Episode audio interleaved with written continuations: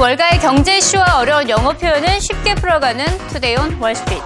시장의 심리적 마지노선으로 책정됐던 미국 10년물 국채금리 3%가 이미 돌파했습니다. 그만큼 미국 경제 회복에 대한 낙관적인 심리가 반영된 것인데요. 하지만 급격한 상승에 따른 금융시장 타격은 불가피하겠죠. 과연 금리 상승 속에서 포트폴리오 구성 어떻게 해야 하는 것인지 CNBC의 시각을 짚어봅니다.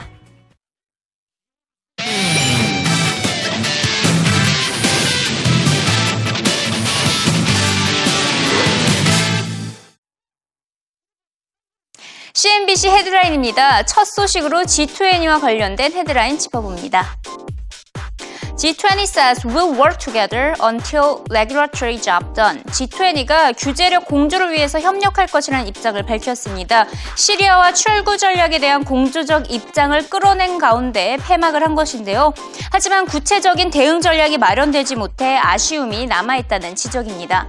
CNBC는 무엇보다 이번 회담에서 선진국들의 출구 전략이 신중하게 시장과 소통되면서 진행돼야 한다는 데는 의견을 모았다고 보도했습니다. 국제상업회의소장은 국제무역과 투자 활성화가 글로벌 경제 성장을 주도할 것이라고 강조했습니다. Here. Uh, the priorities are very clear. Uh, the most important thing for growth is going to be trade and investment. Uh, you know, and if we can't get our trade and investment agenda right, uh, that is going to be a big negative, uh, you know, from a business standpoint, but also from a growth standpoint.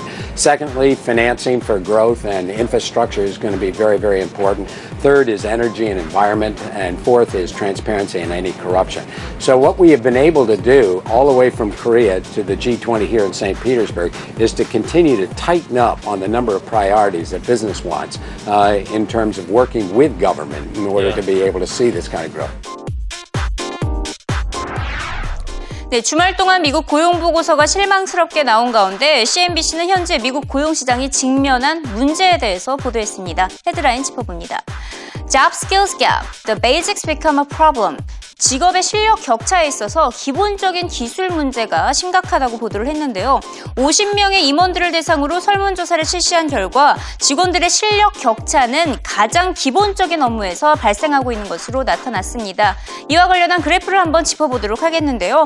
44%는 창의성과 소통 문제가 심각한 것으로 나타났고요. 22%는 기술적 실력이 부족한 것으로 나타났습니다. CNBC는 미국 고용시장이 대내외적으로 문제가 발생하고 있다며 연준을 둘러싼 불확실성만 커지고 있다고 분석했습니다.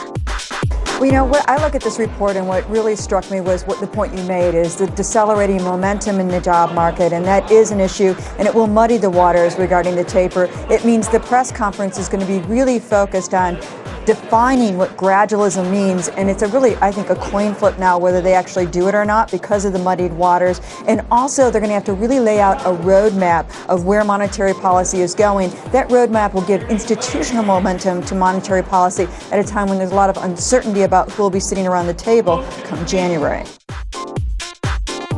이어서 기업 인수합병과 관련된 소식입니다.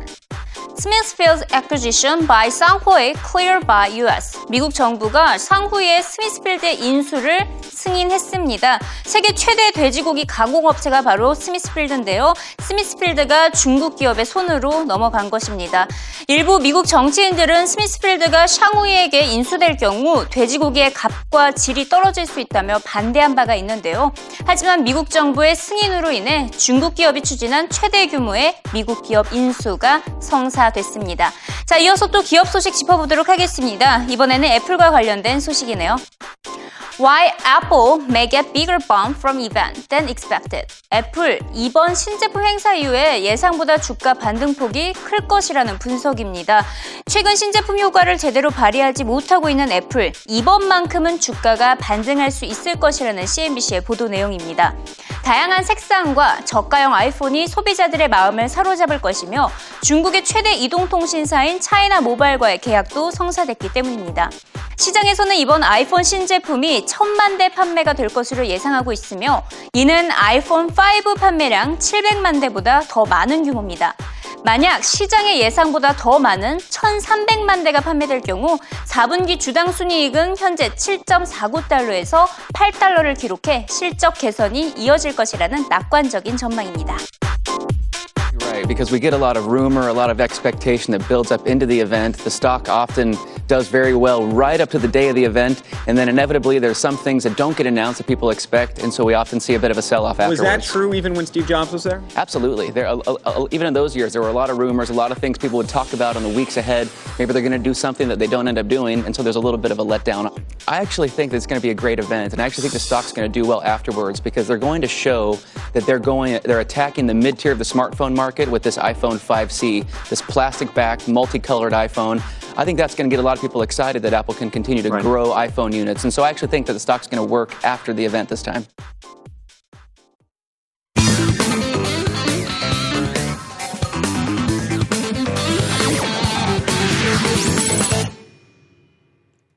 미국 10년물 국채 금리가 2년 만에 최고치를 기록했습니다. 6일 기준으로 봤을 때 3%를 넘어섰고 주말에 거쳐 고용 보고서가 다소 실망스럽게 나오자 2.9% 수준에서 거래가 되고 있습니다. 여전히 지난해 1.6% 수준보다는 두 배를 넘어서고 있는 것을 알 수가 있는데요. 그만큼 연준이 양적 완화 규모를 축소할 것이라는 전망이 반영된 형상입니다. 지금 3%를 거의 육박한 채 거래가 되고 있고요. 5월 달과 비교를 했을 때는 5월만 하더라도 2%를 넘어서지 않았습니다.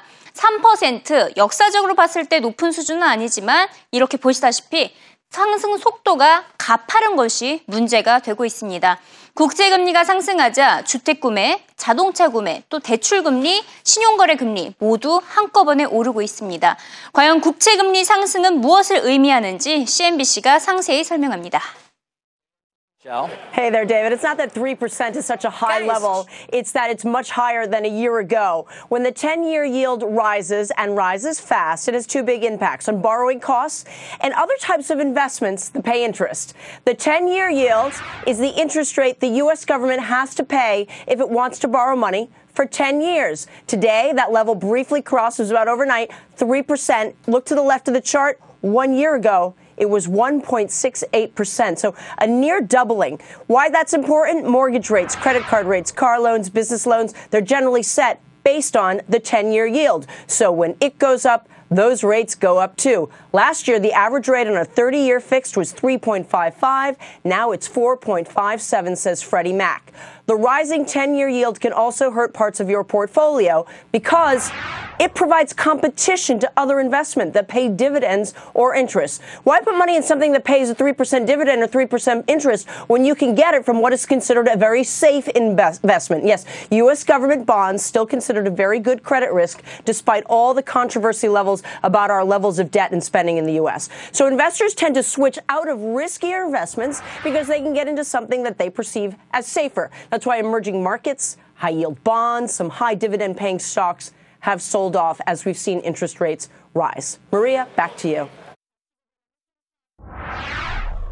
안전자산으로 인식되고 있는 미국 국채 시장의 변동이 시작되자 글로벌 금융시장에서 자금이 빠르게 이동을 하고 있습니다.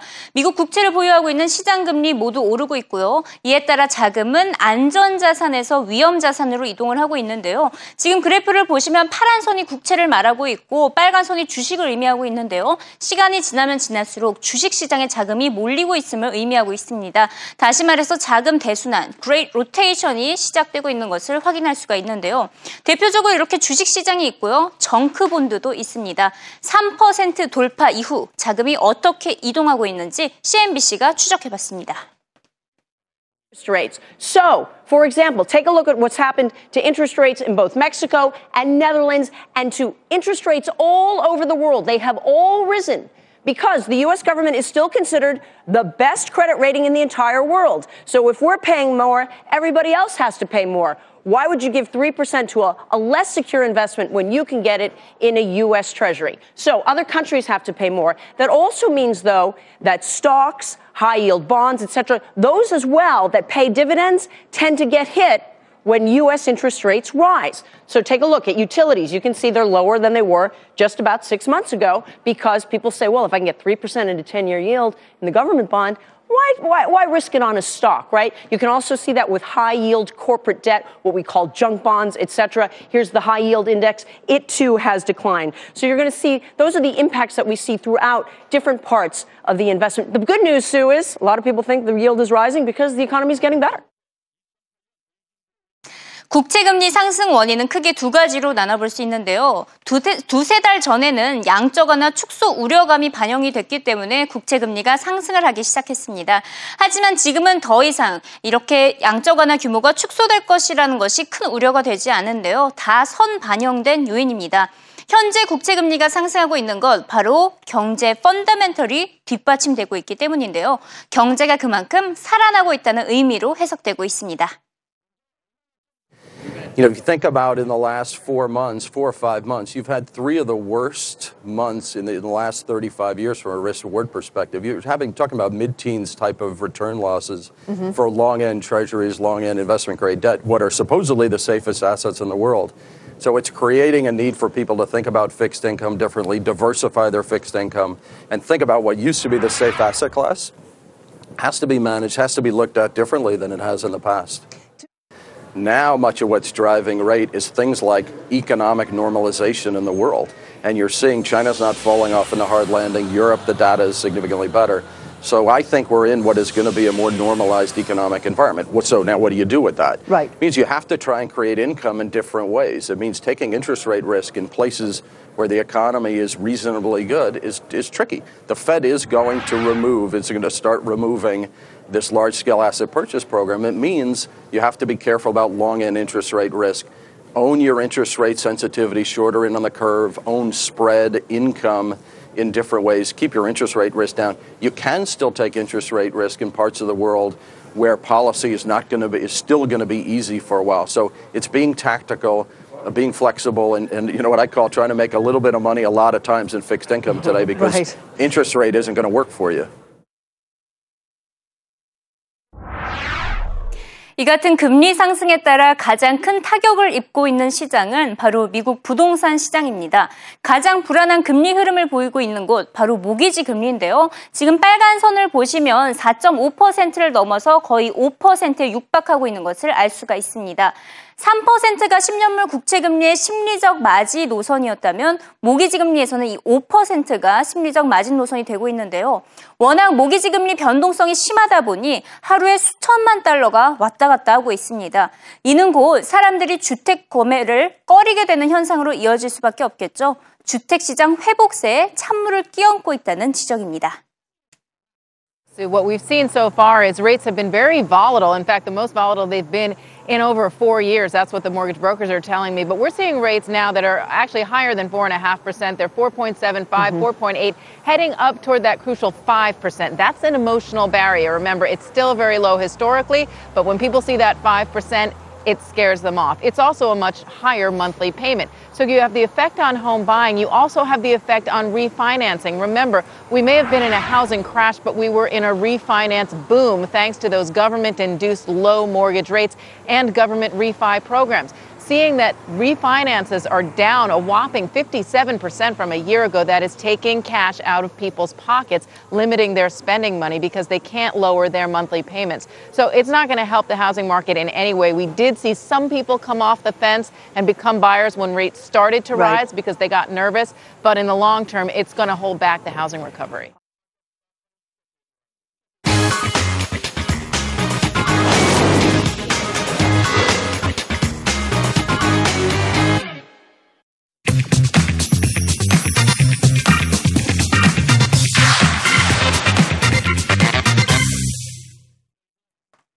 CNBC의 재미있는 소식을 모아 모아 전해드리는 와글와글 CNBC 시간입니다. 자, 오진석 씨 오늘은 어떤 소식 준비하셨죠? 안녕하세요. 오진석입니다. 오늘의 첫 와글은 수집에 대한 건데요. 네. 이승희 앵커는 뭔가 수집하거나 모으고 싶은 게 있으신가요? 네, 저는 뭐 직소 퍼즐을 수집하고 있습니다. 직소 퍼즐이요? 네. 네. 아, 굉장히 어려운 걸 수집하시는 것 같은데 네. 저는 쉽게 축구를 좋아하기 때문에 유니폼을 모으고 있습니다. 그런데 가격이 만만치가 않더라고요. 콜렉션이라는 게 참 어렵다는 생각이 드는데 이번에 보실 영상의 주인공은요. 돈에 얽매이지 않으면서도 어, 뭐 마음도 몽땅 한 인형에게 빠져버렸다고 합니다. 어떤 사람일까요? 바로 싱가폴로 가보시죠. These stories. Uh, take a look at this. Uh, from the outside, uh, this house in Singapore looks, well, pretty average. But uh, once you get inside, though, you're presented with this thousands of Barbie dolls. They are the prized possession of 33 year old Jian Yang. He describes himself as a toy nerd and has collected more than 6,000 Barbie dolls to date. They dominate three sides of the living room, which has a pink floor. Uh, not just any pink, by the way. It is Barbie's signature shade, Pantone 219C. In case you need a color match there, Yang's love of Barbie began when he was 13, when he brought the great shape model wearing a turquoise spandex gym outfit and also striped leg warmers in case you're interested. you can't make this stuff up. See you in a bit. 집의 외관은 여태 가정집과 별반 다르지가 않았습니다. 하지만 문을 열고 들어가면 이게 뭐죠? 이런 생각이 드실 겁니다. 싱가포르에 사는 한 남성이 자신의 연립주택에 6천 개가 넘는 바비 인형을 수집하고 있었는데요. 분홍색으로 꾸며진 거실과 큰 방의 3면, 옷방의 9개 장식장, 그리고 공부방의 책장에 인형이 한가득입니다. 지난 20년간 모았다는 인형은 바비뿐만 아닌데요. 몬스터 하이, 브라츠걸스 등 피규어들도 잔뜩 있습니다. 이것들을 모으는데 약 4억 3천만 원이 들었다고 하는데요. 겉모습만 보면 아주 멀쩡한 이 남성, 싱가포르 오미콘 미디어 그룹의 전략 이사라고 합니다. 광고와 소비자 트렌드에 민감한 전문가라고 하는데요. 그는 13살 때 쫄쫄이 운동복을 입은 Great Shape이라는 바비 인형을 사면서 본격적으로 모으기 시작했다고 합니다. 사회 규범이나 문화에 대한 이해가 없던 나이부터 모았기 때문에 지금까지 아주 무난하게 올 수 있다고 했는데요. 어렸을 때부터의 바비에 대한 집착, 결국은 부모님과 가족의 지지까지 받게 됐다고 합니다. 외신에 소개될 정도면 지지할 만하겠죠? 언제 어디를 가든지 이렇게 인형을 사고 있다는 이 사람, 집이 가득 차면 옆집을 사겠다고 당찬 포부를 밝혔습니다. 예, 사실 누구나 이렇게 예쁘고 아기자기한 캐릭터에 대한 판타지가 있습니다. 커가면서 조금씩 포기를 하게 되는 거죠. 하지만 이곳에 가면 언제나 그 잠재된 판타지가 현실이 됩니다. CNBC가 놀이공원의 현재를 알려드립니다. Disney's parks are the fastest growing part of the company, and with the success of Cars Land at Disneyland, Anaheim could see 14 new hotels. Disney, though, scaling back its capital spending for now, while Comcast Universal Studios is doubling down. Comcast owns CNBC, by the way. It's spending over a billion dollars, including a second Harry Potter attraction in Orlando. It's doing one here in Hollywood. The theme park biz is 10% of Comcast revenues, but 20% of operating profits. Six Flags reporting record revenue in the first half of the year, and Cedar Fair this week raising full year net revenue guidance thanks mostly to higher spending per customer through Labor Day. This improvement is happening even as parks raise prices. Cedar Fair CEO tells us you can do that if you keep investing, especially at parks like his, where up to 90% of customers are repeat visitors. That's uh, Berry Farm as an example. We have a whole new land, if you will, called the Boardwalk area. Three new family rides. Cedar Point, the biggest, baddest wing coaster on the planet, right at the front gate. So as long as we invest in the parks, I think we can continue to take pricing. 언제나 아이들과 어른들의 최고의 놀이공간인 곳이 있습니다. 테마파크인데요. 테마파크를 찾는 사람들이 점점 늘고 있다고 합니다. 지난 여름에는 사상 최대 인파가 놀이공원을 찾았다고 하는데요. 세계 놀이공원 순위 1위인 디즈니 공원을 찾은 관광객 숫자는 3%가 증가했고 CNBC의 모기업인 컴캐스트가 소유한 유니버셜 스튜디오도 지난 7.9%의 높은 성장세를 보이면서 3위를 지켰습니다.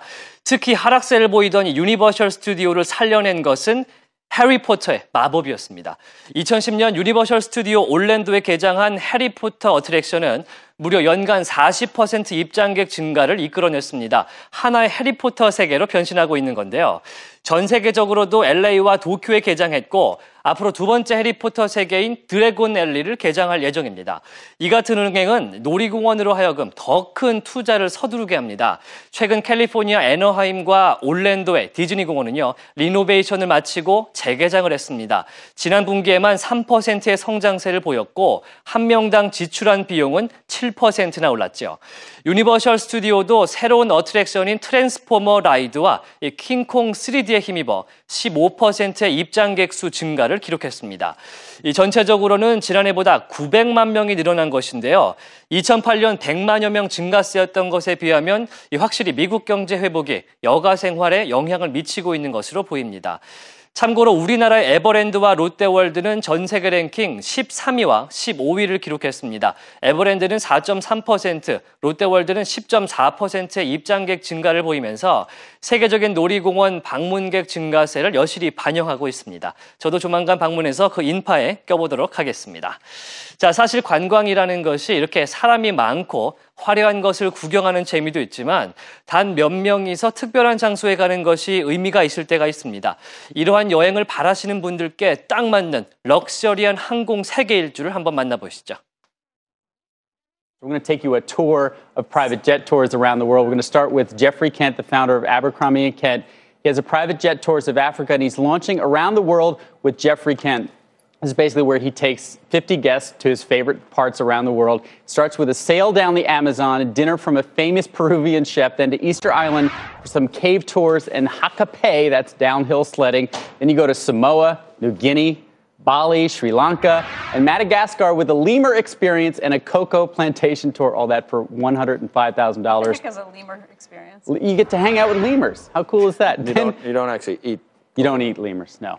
Their Uh, brains are tasty. National Geographic also getting into the act. They're running six jet tours next year. Their scientists, the naturalists, the photographers, all their experts, they take guests to historic monuments like Petra, you see there, famous sites like Machu Picchu, and they're not for profit, so all the proceeds there go back to their mission. Now, Four Seasons, the hotel chain, also getting into the act. 56 guests take a shuttle to Four Seasons hotels around the world. They start in Hawaii with helicopter tours of volcanoes, paddleboarding, lots of spa treatments. Then to Bora Bora, Sydney, Bali for rafting along the Ayong River. I've actually done that, it's fun. And chef prepared meals. Then to the jungle resort of Chiang Mai in Thailand, the Taj Mahal, Turkey, London, and then home. Now, this is sort of for the wealthy that don't have much time. This is kind 럭셔리 관광의 선두주자 아베크론비 앤 켄트의 내년도 관광 상품 이미 다 팔렸습니다. 미국 마이애미에서 페루 어, 마추픽추를 들러 이스터 섬과 캄보디아, 인도, 중국을 거쳐 모로코로 돌아오는 일정인데요. 출시된 지 한 달 만에 매진이 됐고요. 현재 대기자 명단에도 50명 이상 이름을 올렸다고 합니다. 이것은 커플 기준 10만 5천 달러, 약 1억 1,500만 원인 내일 아, 내년 가을 출발 예정인 세계 일주 패키지입니다. 특히 애버크롬비 앤 켄트의 창업자 제프리 켄트가 직접 가이드로 나선다고 하는데요. 1962년 동아프리카에서 시작한 아베크롬비엔 켄트는 그동안 참된 자연과 역사의 경험이라는 컨셉트로 이 관광 업계를 이끌어왔습니다. 또 돈은 많은데 시간이 부족한 부자들을 겨냥해 전용기로 지구 곳곳을 한 번에 일주하는 상품을 인기로 만들었죠. 아마존의 밀림, 아프리카의 초원, 잉카 문명, 동남아시아의 외딴 섬 이런 곳들을 한데 묶은 여행 경로를 짜는 것입니다. 보잉 757을 50인용으로 개조한 전용기는 고객 편의에 최적화된 방식으로 개조됐고 숙박과 식사는 언제나 최고급으로 제공, 됩니다 누구나 꿈꾸는 완벽한 여행을 할 수 있게 되는 것인데요. 일반적으로 9만 5천 달러에서 12만 달러 하는 패키지를 골라 세계 여행을 20일 내로 끝낼 수 있게 되는 것입니다. 그래서 인기가 아주 좋죠. 최근 이같이 소수만을 위한 럭셔리 여행 상품의 수요가 늘면서 다른 업체들도 서둘러 비슷한 상품을 내놓고 있습니다. 다큐멘터리 제작회사 내셔널 지오그래픽과 포시즌 호텔이 그 예인데요. 각자의 강점인 자연에 대한 풍부한 경험과 호텔 체인을 이용한 안락한 휴식을 앞세우고 있습니다. 물론 이런 여행 패키지를 이용하는 사람들 대부분은 부자입니다. 하지만 최근에는 평범한 사람들도 돈을 모아서 이 투어에 함께하고 있다고 합니다.